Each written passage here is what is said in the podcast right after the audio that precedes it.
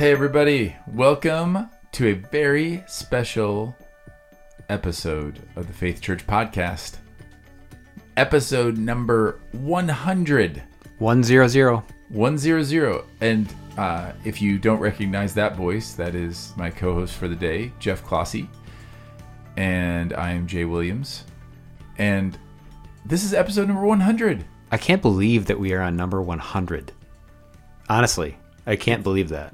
It's, it is, it is, what's, there's got to be one of those, uh, not parables, but, uh, fables about, about slow and steady, you know, or just about a little bit at a time, or the... Doing it once a week, yeah. And then it adds up. Something like that. Yeah. Isn't there, what, isn't one of Aesop's fables about, um, a podcast? I think you're right. There's a bird doing a podcast with, with a worm. And then at the hundredth episode, the bird eats the worm. Early in the morning. Early in the morning. Yeah, that Pretty, sounds about nailed right. Nailed it. Nailed it. Um, so on the hundredth episode, it's fitting that you would be co-hosting with me because you've done like eight of these. So this is fitting that Robbie would bail on the hundredth episode. Um, but that's okay. How many have I done? I don't know. Did you count? No. Are you kidding me? I just knew it was the hundredth episode because Christophe told me that it was the hundredth episode. Yeah, I almost didn't believe that when I heard it. I, it's pretty neat. So early on, I used to count each episode. I'd be like, hey, episode twenty-four and episode twenty-seven. And then we started losing count right in the upper twenties somewhere. And I would I would fumble around for it. And Robbie would be like, it's not a big deal. Nobody cares. And I'd be like, what? But it's neat to know. And then we just lost count. And then all of a sudden, Christophe sent us a message saying, hey, next episode is one hundred. Like, One zero zero a hundred episodes. I mean, I feel like if nothing else, the eight people who listen to this should feel very loved. That's what I feel like. I feel like that people should um, know. Actually, I don't know what our stats are. They're, it's higher than eight, but um, nine or ten. Yeah, it's, it depends on the week.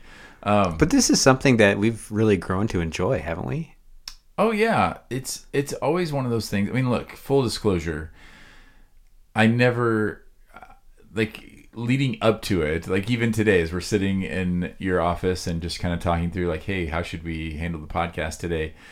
I was thinking, uh, my motivation is so low. But then once I get rolling and can picture hopefully people who are listening to it and trying to help them, then I'm, then I'm, I get on a roll. Yeah, I, I have really enjoyed it. I mean, the times where I get to do that usually are when, after I'm preaching, or if someone's out of the office, I'll step in. And I love getting to just talk through the way that it gives people a window, I think, into the way we would talk here after a Sunday when we're thinking through how the sermon right. hit or how we want to help people that week with it. And I just think that's a joy to get to share it with other people. And hopefully it's been helpful. Yeah, hopefully.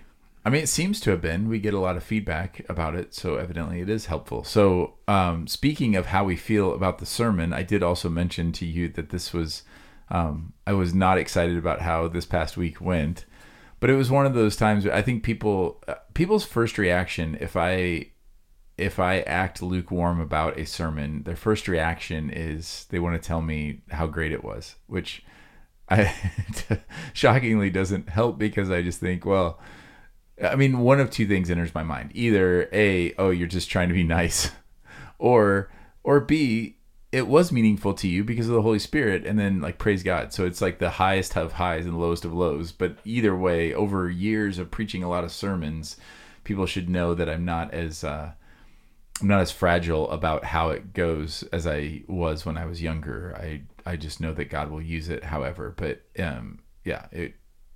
I, it was one of those that as I'm getting close to the end, I'm like, just, would you just land this plane? Like just put everybody out of their misery, land this plane. It's snowing outside. We had a blizzard. It was an so, exciting Sunday. It was an exciting Sunday. I was actually surprised at the turnout. I was too. I was surprised that so many people, we had, uh, we have grizzled winter veterans up here. And so they were not, they were not turned off by a little bit of snow. Why don't you give me something hard to do? Right. I had actually once somebody said, I'm not going to name who it was, um, but they said they said that they actually preferred that um, that the plows hadn't been out yet because the snow kind of like held them on the road. Oh my. I, said, I can say I have not felt that. Oh man, that's like such a, a such a Wisconsin and Northeast Wisconsin mindset of like, yep, the snow the snow gives me a little bit of traction. I just prefer that. Yeah, we've really plunged into it now. Into winter. The, oh, I mean, into it's winter. Like all this snow, and then today it's podcast. And I was like, no, we've decidedly not. Today in. It's this like exciting. Uh, I thought negative two was the last I saw on my way in. That's really cold. I just don't feel a difference. Once it gets down below like fifteen, I don't notice. Yeah, I mean, it's cold either way. It's just cold. It's just cold. So, but what's not cold is this podcast. Because it's one hundred. Because it's episode one hundred. And we and it was momentum. The message on money. Yes. It's kind of fitting that the one hundredth episode would be on, on money.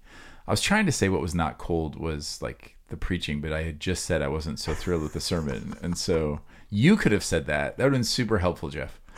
Let's, well, let's you said that, that doesn't help. Let's take help. That again. Three, two, one. You know, it wasn't cold.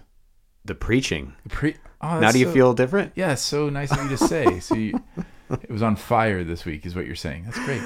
Yeah. Um, so, yeah, we preached on money, which is every pastor's favorite topic. Um, well, actually, I shouldn't say that. There are there are definitely... There are definitely pastors who enjoy talking about that. And but here's the thing. I feel like we should enjoy talking about it because it's one of the things that, I mean, obviously, as we mentioned, Jesus talks about it a lot. And it's always attached to incredible rewards and just great things. Like it's not, it's opportunities abound everywhere for generosity and for faith. And I mean, it's always positive. Yes. I mean, I shouldn't say it's always positive. Obviously, there are all those warnings about being rich, but with God's attitude towards money and the believers, the disciples' um, opportunity with, with money is positive. Well, it's one of those things that most most of us don't wake up in the morning on most mornings and think, man, I really wish someone would ask me to make a stewardship decision today with my money. That is, that is not where most of us oh, yeah. start, right? It's not. But that kind of conversation and thought done in faith and in love is so good for us. And I think that's what you're getting at with like, it isn't necessarily the most exciting thing to address, but it's clearly crucial. It can lead to so much life and flourishing. And Jesus taught about it a lot, like you said, a lot. Which is so interesting. I mean, I feel like if we... Obviously, a big reason why pastors are uncomfortable, at least why I can say that I have been uncomfortable in the past talking about it, is because I'm afraid, um, I've been fearful that people would get the wrong impression. That's a number, like a huge criticism of the church when people say why they left the church, like all they cared about was money and that's mm-hmm. all they talked about. And and so that can drive you into, and it drove me into the other ditch of saying, well, then I'm just going to, I'm just going to kind of avoid that. Let that be in private discipling conversations. But, um, you know, when you preach on that, you kind of alienate things. But when you do that, you're, you're ignoring, you know, a huge chunk of scripture. And that's obviously not faithful to preaching. Um, But then when I would do it, I would often be apologetic. And so the last few times, like as I've gotten older in my ministry, I I just kind of go at it the other way, just like completely unapologetically and just going right at, you know, what what I think Jesus is getting at, because I think that's what's most helpful. Um, so that's that's why that's why uh, that's what can be obstacles for pastors in talking about it. But but Jeff, why why are there obstacles? Like, what do you think the obstacles are from, you know, Jesus promises these incredible rewards. Um, we are asked to to give generously, to view money in a particular way, to not worry about it. All these incredible things that are said about how the Christian is supposed to view money. Why do we not? Why do we not view it? Like, what are obstacles that we are dealing with that keep us from experiencing what God has for us when it comes to money? That's a good question. I, I mean, I think a, a big one is just ignorance. So you said, you know, there's these promises, there's, there's life, you know, the, these rewards, treasures in heaven. And I think some of it is related to not understanding that, but then some of it is not realizing why it's such a problem, or or if it is a problem. So for most of us, if we if we asked ourselves the question, this could be a good exercise for, for everyone listening. Is money, is generosity and material possessions an area of your life that needs attention, that needs focus? And I think for a lot of us, the assumption is, no, it doesn't. I've got it under control. And to me, that is a major obstacle, because scripturally and with sin, it is a problem for most of us, just like anything else that we need to grow into Christ's image more and more. Tim Keller, Pastor Tim Keller, gave an example of that when he was preaching a series of messages on the seven deadly sins. When he came to the one on greed, he said that it was like the, the least attended. Hardly anyone came to that one. And his first reaction was, well, people don't want to hear about money. It makes them feel guilty, or it makes me seem self-serving as a pastor, or whatever. But then as he reflected on it more, he realized actually it was because people didn't think that that sin was a problem. Mm-hmm. Lust was. Everyone right. would say, well, yeah, lust, I got to pay attention to that.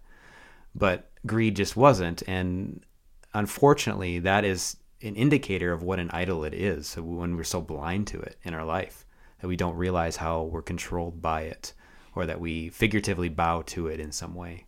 So ignorance is one. I think ignorance is a huge one. I think that if we if we went around and were even being really honest in a group of people where you felt really safe, and you asked what what are the, your biggest sin struggles right now, I don't I don't know that greed or anything to do with money would come up. And so I think we don't realize um, that it is an issue. We we show that in the fact that, you know, we are, you know, all of us, anyone listening, if you ha- are listening to this at all, then you are clearly one of the wealthiest people in the world, like in the top whatever percent of the wealthiest people in the world.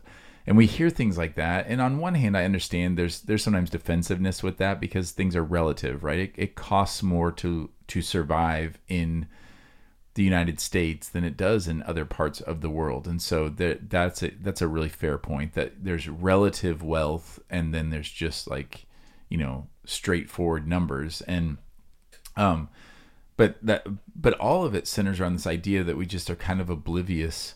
Um, We're, we're oblivious to it. But I think it also shows that it's one of those areas of our life that we just, we we like to believe that we've we've kind of reached an agreement with our sin.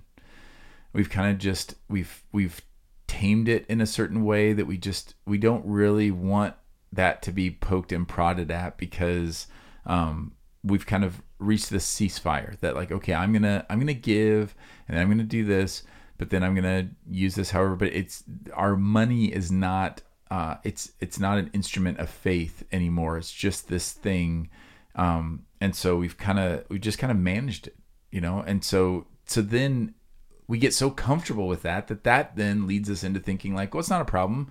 I've already, I, you know, I've reached an agreement with that sin. And I think, you know, like when you mentioned lust, like nobody. Nobody would say that about lust. Like nobody, at least nobody who's trying to be faithful to Jesus would say like, oh no, I've, I've managed my lust. Yep. This is just how it's going to be now. I mean, yep. People might function on that way, but right. we wouldn't want to say that out loud. Yeah. They would, we would know, feel like, oh, that's not right. Right. They would, they would know immediately. So, so I think that is definitely one of them. I think an, another one is fear. Hmm. I think we just, we're just, afraid, like we, we talked about the uh, abundance mentality versus scarcity mentality. And there's just, at least when I think about my own life and obstacles from me being uh, as generous as I um, believe God would be calling me to be on any in any given season of life, fear plays into that, where like, well, what if I don't what if I what if I don't have enough? Or um I I the the part of fear and the scarcity mentality where that has come out in my life has been, what if I give to the wrong thing? Huh. Interesting. Like, so if I have if I have a hundred dollars that I want to give, then in my mind, the scarcity mentality comes in when I say, well, if I give it to this thing over here, I won't have it to give it if there's something better that comes along.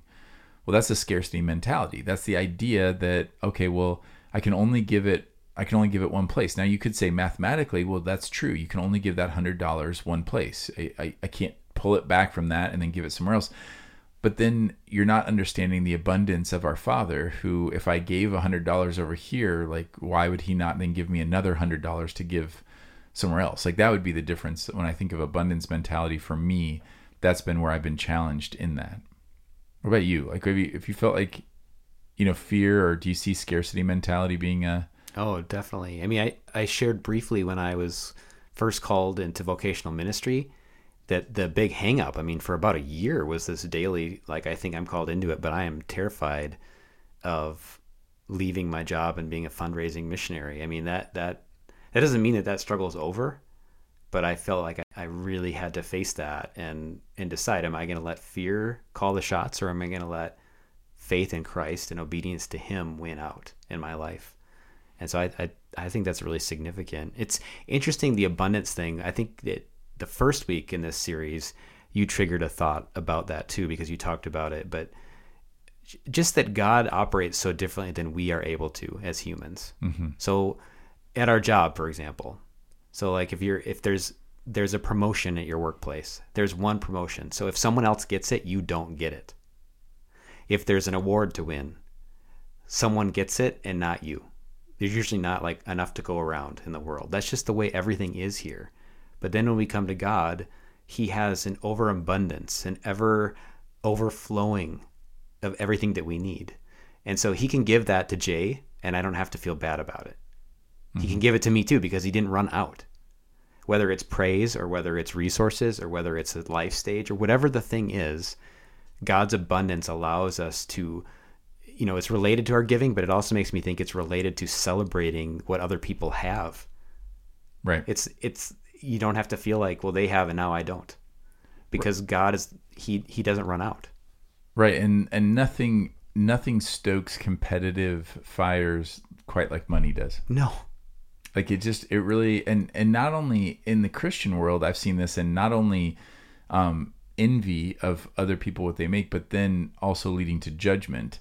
And so, um, if like, let's say, let's say that I, I wanted to take a vacation with my family in Florida, but I felt like that wouldn't be um, a good use of, of my resources. And then you go and take a vacation to Florida. Like that can build, kind of build resentment and judgment, even if the Holy Spirit was actually telling me no, and that was not something that I was supposed to do, but God was giving you that gift to open the doors to be able to do that. And so even if we're both being obedient to the Holy Spirit, there can be resentment and, and judgment in that, which just articulates what we what we know, which is that that we think that we want to, our hearts want to be drawn to law, and we want to create that law, and we want to believe that it's something that I can control. And so good Christians don't do this. They don't they don't buy this kind of car, they don't go to this kind of vacation, they don't live in this kind of house.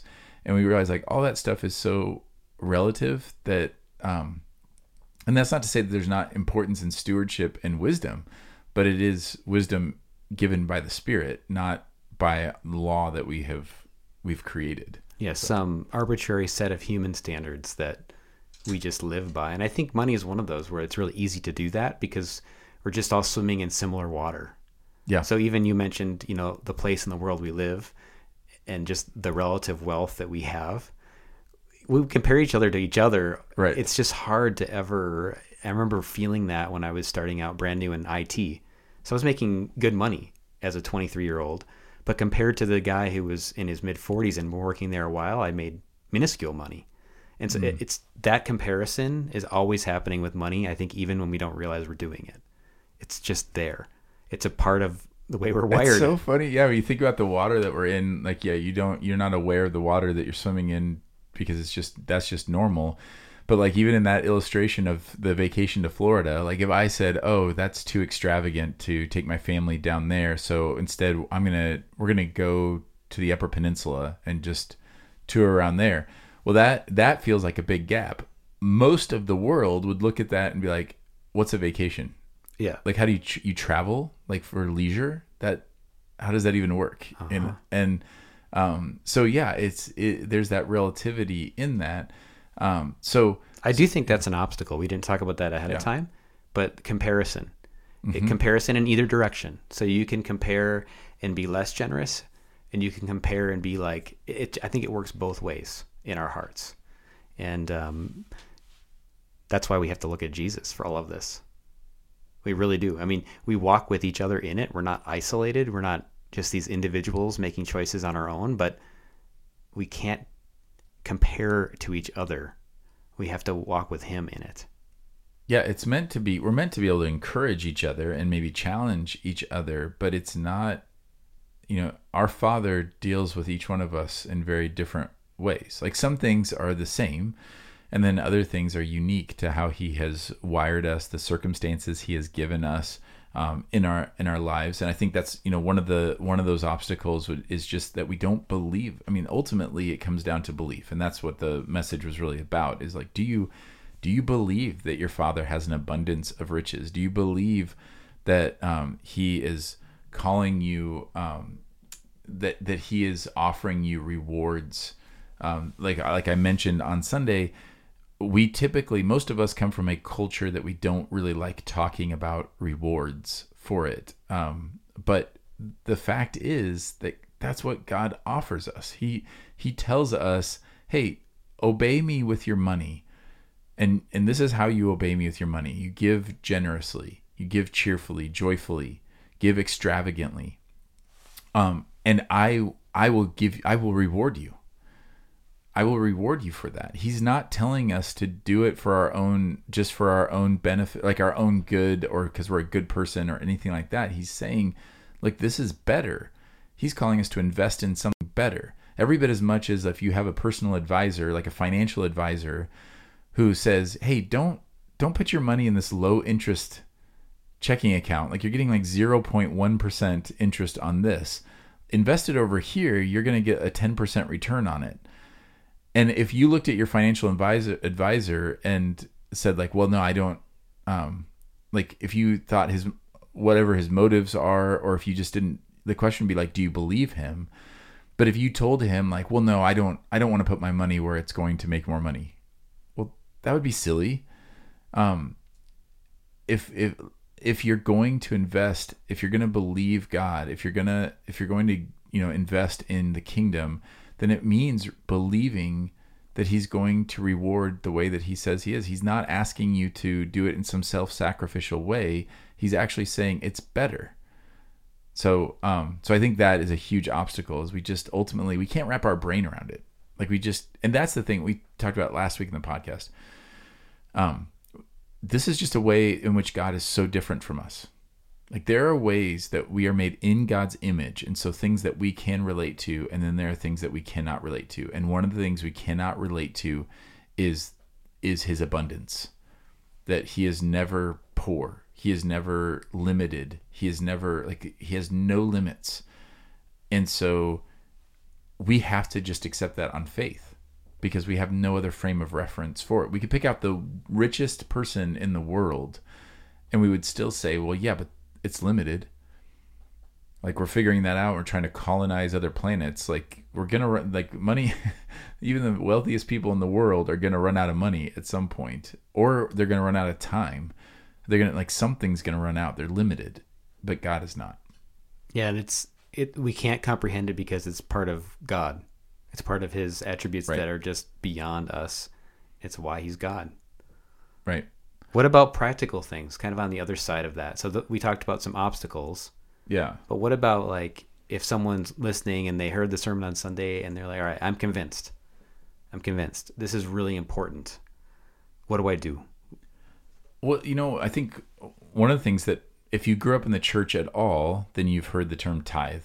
So I think that's one thing that we would want to address. I didn't get to address it, address it in the sermon. Um, I've, dr- I've addressed it before. But this question of like, are we supposed to tithe? And if you if you're not familiar with it, tithe, it was um, in the Old Testament they would be called to give a tenth, ten percent of of their what they have, and and so that ten percent was accrued, and so then the Levites and um, it took care of the priests, it took care of the temple, um, and so they would give ten percent, and so that is still a guideline in the church, and there's a lot of debate about um, is it is the tithe still in effect? Like that's a that's a question I've had many times from people. Like, well, isn't the tithe in the Old Testament, is that really still in effect? What would what would you say to that? I would say no, because something better has come. And so I like the I like the what you said, like as the guideline. I think what Jesus does with, like, if you just read through the Sermon on the Mount, what he does with all of the laws from the Old Testament, when he says, you heard it said, but I say. Right. So his but I say for the tithe and for wealth is, it's everything. Like, right. like it's bigger than that. And that doesn't mean that that I'm saying right now, well, we all need to go give one hundred percent. Like he said to the rich young ruler. Right. But he certainly would not call his followers to give less. I can't imagine that. Everything else was, well, you've heard it, you've heard it said, you know, adultery, cannot sleep with a woman who's not your wife. But then he goes, but I say to you, if you look at a woman and lust after her, you've committed adultery in your heart. So he takes those laws and gets at what's deeper, and it's not less demanding, but more demanding in the end. And so I would say that on that principle, that his followers would joyfully give. And I think in the end, and it might not be where we start, but in the end, it would be more. It would, it would go past the tithe. Yeah, I think, I think the tithe can be a helpful, I think it's, I think it can be a helpful guide. I think it's, you know, because at some point we, we certainly can get wrapped up, and I've gone through these phases where I would feel super guilty for even buying coffee at Starbucks. And, and God doesn't, like, that's not the aim of this. Is not, um, the aim of God, God's teaching and the teaching of Jesus on money is not that we would feel super guilty about money.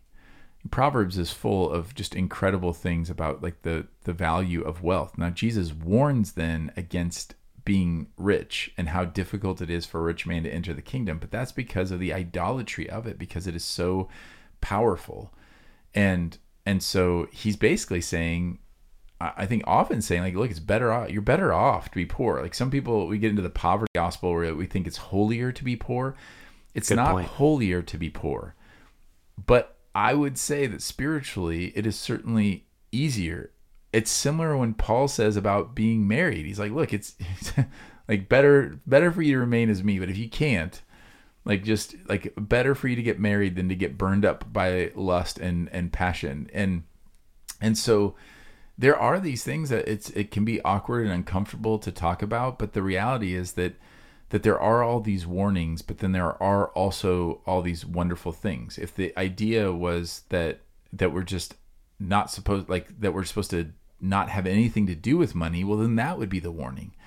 But instead, what and and we would see that in the kingdom there is no money. Like if God said, you know, well, hey, in the kingdom there's no wealth because wealth is evil at its core. Well, that's not what is described in the kingdom. Like streets of gold, and like there's there's wealth all over the place. There's endless riches in heaven, and and so we do not see the kingdom as being, um, as being like immune to or like or uh, disparaging of wealth in and of itself. But there are grave um, warnings that come with it, and so I think the ten percent guide is a helpful tool to just kind of give us some handles to go with. But to your point, it's not the law. And so it's not something you check off and say like, okay, well, I'm tithing, so now I'm good. Because a tithe for one person is not the same thing as a tithe um, for a different person.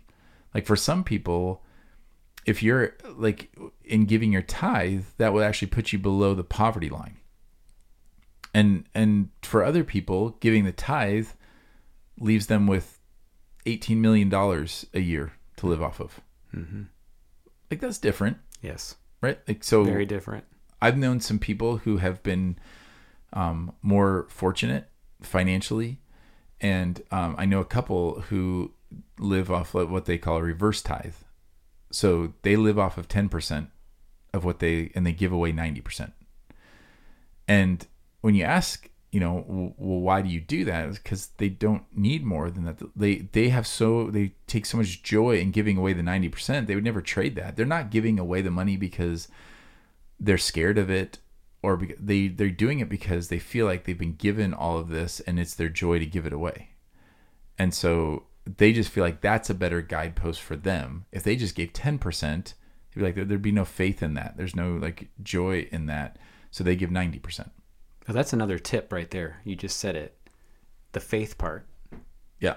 Well, I don't know if that's a tip as much as it is like the whole thing. It has to be like, when we think, like, if it's not law, so if we're not just saying, here's the code, check this box and do this thing, right? Then it has to come from a different place. And ultimately for a follower of Jesus, it's faith, right? It's trusting him and walking with him. And I mean, really, we're, when we give to anyone or to anything, we're entering into what he's doing in the world. And we're we're saying the stuff that I have isn't even my stuff. It's your stuff, and I'm managing it. I'm stewarding this in some way. And so I give towards what you're doing. And and I, I think that's a really important place to start, because one person doing ninety percent giving is very different than another, like you said, Jay. And I'm I'm assuming that these people arrived at it through their walk with Jesus, not because someone else said to them, this is what you must do. And again, that goes back to the the comparison thing. Whenever we start to prescribe for other people, well, with your life, this is probably what you should do. That gets so dangerous. But but we can encourage each other to say, talk to Jesus, lean into your walk with him, and do what will be obedient and stretching for you. Don't do what's easy. Right. Do what would actually require you to live in faith. Yeah. So, I mean, so when we get really practical, so yeah, it is, it is all about faith. Um, but when we get really practical, I would say one, I, I basically, I, I had, um, I had two thoughts on that that were opposing thoughts. So, so one is start small. So if you're sitting there thinking, you know what, I, I want to respond. And, and like I talked about in the, in the sermon on, on Sunday, that part of the reason why money is such a big deal is because it is the, the most tangible, it is the quickest, most tangible way to express faith. There's just nothing like it. You can, You can like commit to having a quiet time. You can commit to serving. You can commit to a lot of different things. But when you, in our culture especially, when you write a check or you give away money, um, that is an immediate action of faith that then you're just saying, okay, I'm just, I'm trusting here. And so I think, I think that one way Um, one way to do that is to start small. Like if you've never, if you've never given, say, to the church, and you're thinking, man, ten percent, like ten percent would put me below the poverty line, or I don't like that would, that would cause massive changes. Now it's one thing, like if you look at that and you say, oh man, that would mean that I need to sell my fifth car. Like, okay, well maybe, maybe consider that and say, I, I think I can do that. But if you're saying, I don't know how we would eat if I give ten percent, then the question would be, okay, well, what is it? What is faithful giving? What does it look like to start at like two percent and to say, I'm going to give, I mean, it's not about giving, like giving what I can, but giving to stretch and say, okay, two percent would still be a stretch. I'm going to, I'm going to do that. And then, um, and then to, to keep giving from there. But the other side of that is, I would say my other big piece of advice usually is start big. So it sounds like it's contradicting. Start small and then start big. It does sound like that. It does sound like that. But I think, but sometimes I, I think I've seen a lot of people um, grow from the idea of like, you know what, I'm just, I'm just going to write, I'm going to write a big check. I'm going to, I'm going to do something that terrifies me. I'm going to write a check that scares me. I'm going to give it. Um, it's, it's kind of like jumping in the deep end of the pool. And when you think about it, that's typically, that's how Jesus called his disciples to follow him. He talks about like turning your back on everything, let the dead bury their own. No one who puts their hand to the plow and looks back is fit for the kingdom. Like there's a lot of things where Jesus is saying it, it's, it's all or nothing, like jump in. And so we all have had the experience of approaching a cold body of water, whether like a swimming pool where it feels cold or, you know, a lake or whatever. And you have two options. Like you can kind of dip your toe in little by little and be cold the entire time until you eventually immerse in, or you can just dive in and and just immediately like deal with the the shock of all of that. Um, I think God calls both. I think he asks for both at different times. And that's where we're talking about discerning the Holy Spirit and saying, letting him determine that. And if you believe that he's calling you to take a radical step and just write a big check, like maybe it looks like here at the end of this year, and this is going to sound totally self-serving, but I don't even care because I it just is what it is. But like, maybe you're thinking, man, I, I didn't give this year. I was, I was afraid, um, you know, I, my job situation, a lot of people have cited the pandemic of like being fearful of give, continuing to give because what if my savings aren't enough? What if I lose my job? What if I, I can't get enough hours? And so maybe you did that this year and you, you put giving on the back burner. And so maybe the scary thing right now is to say, you know what? I did get through this year. God was really faithful. And re- I'm going to write a check for the entire year's like tithe. I'm just going to write it in one big check. Maybe that's, maybe that's what it is. Maybe it's, maybe like I've known people who've like bas- basically tithe in advance, like written a check for next year's tithe and written it at the beginning of the year rather than waiting in response, which is a really beautiful way of doing that. Saying I'm bringing my first. You know, in the Old Testament, when they were given, giving the ten percent, it was their first ten percent. It wasn't like the leftovers. It was meant to be the best, their best ten percent. And so for us, that could be something where you say, I'm going to, I want to give in advance, um, rather than, you know, as a response always. So those are just a couple of, what, what would you say to either to any of those or to anything else? I think those are great. I like, I actually really like the, the, you're right. It does sound like you're saying two different things, but actually it's the same thing. It's given faith. Start small, start big. And I, I think that, you know, as pastors, if you're hearing this and it's something that you feel like I need to talk more with someone, I need to process that to figure out, we would be happy to do that. We would have a, we'd be a joy to process that. But my encouragement would be do this all prayerfully. Do this in a way that brings you closer to Jesus, because that's why this is so important. Ultimately, God doesn't need our money, right? Right. He doesn't. He doesn't need us to give anything. He doesn't. He just wants us to trust him. Yes. Because he wants to bless us. Like even in Malachi, like I was thinking about that Malachi three, when he is talking about how they're robbing, he's like, you're robbing me. And they say, well, how are we robbing you? He says, by not bringing your full tithe. And you could look at that as like, well, you know, so then, well, man, that looks like if, if I can rob God, then he must not have enough. But that's not that's not his issue. He says in verse ten of, of Malachi chapter three, bring the full tithe into the storehouse, that there may be food in my house, and thereby put me to the test, says the Lord of hosts, if I will not open the windows of heaven for you and pour down for you a blessing until there is no more need. Like that's amazing. Yeah, he's what he's saying is you're robbing me of the joy of blessing you. Like that's ultimately what's happening. It's not that God is poor and so now he's like, man, well, we don't have enough to eat around here because you didn't give. He's saying, he's saying like you're you're robbing me by not having faith, and and he says, put me to the test in this. See if I don't open up the windows of like just just and, and just pour it out, pour blessing on you until it's just extravagant. That's what he wants.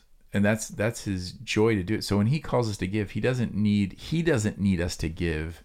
We our hearts need to give, and he. So that's where we're saying like put put him to the test. Like it's the only time that God says put me to the test, because he's asking that we trust him with the thing that we value. And and so when I say start small or starts big, like some of that is just knowing yourself, knowing where your um, spiritual, like being aware of some spiritual blind spots or from your wiring, because maybe like there are people listening to this for whom the starting small and committing to two percent and then four percent and then six percent is far scarier than just writing a big check, because some of us like are more wired to be scared of that kind of ongoing commitment. Like if you're more impulsive, then you be more the the the person who'll be like, all right, I'll write a big check, sure, I'll do that, and then and then I'm done, right? Yeah. Like I, I did my part. And that that one big act will carry me through years of disobedience, because I'm like, well, just keep looking I, back to it. Yeah, right? I keep looking back. Like, hey, this one time I wrote a big check. Yeah. Um, And and so if you're that person, if you're more impulsive and, and tend to fear more commitment, it may take more faith for you to commit to a certain percentage and continue to grow. But others who like to control those things more, you might be able to figure out a way that your budget still works and that you can manage your giving at two percent and maybe at three percent, maybe at four percent because of your planning, not because of your faith. But writing a big check would terrify you. Writing a check in advance would terrify you. Like that's that's what I would go at. I would say, like, ask yourself the question, like, how how can I give in a way where I need to trust Jesus? Where where this is actually faith.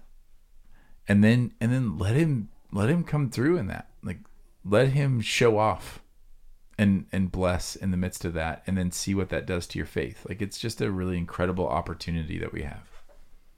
Yeah, man, that that's interesting to think of. Man, that's again why that comparison is so important, to not do that.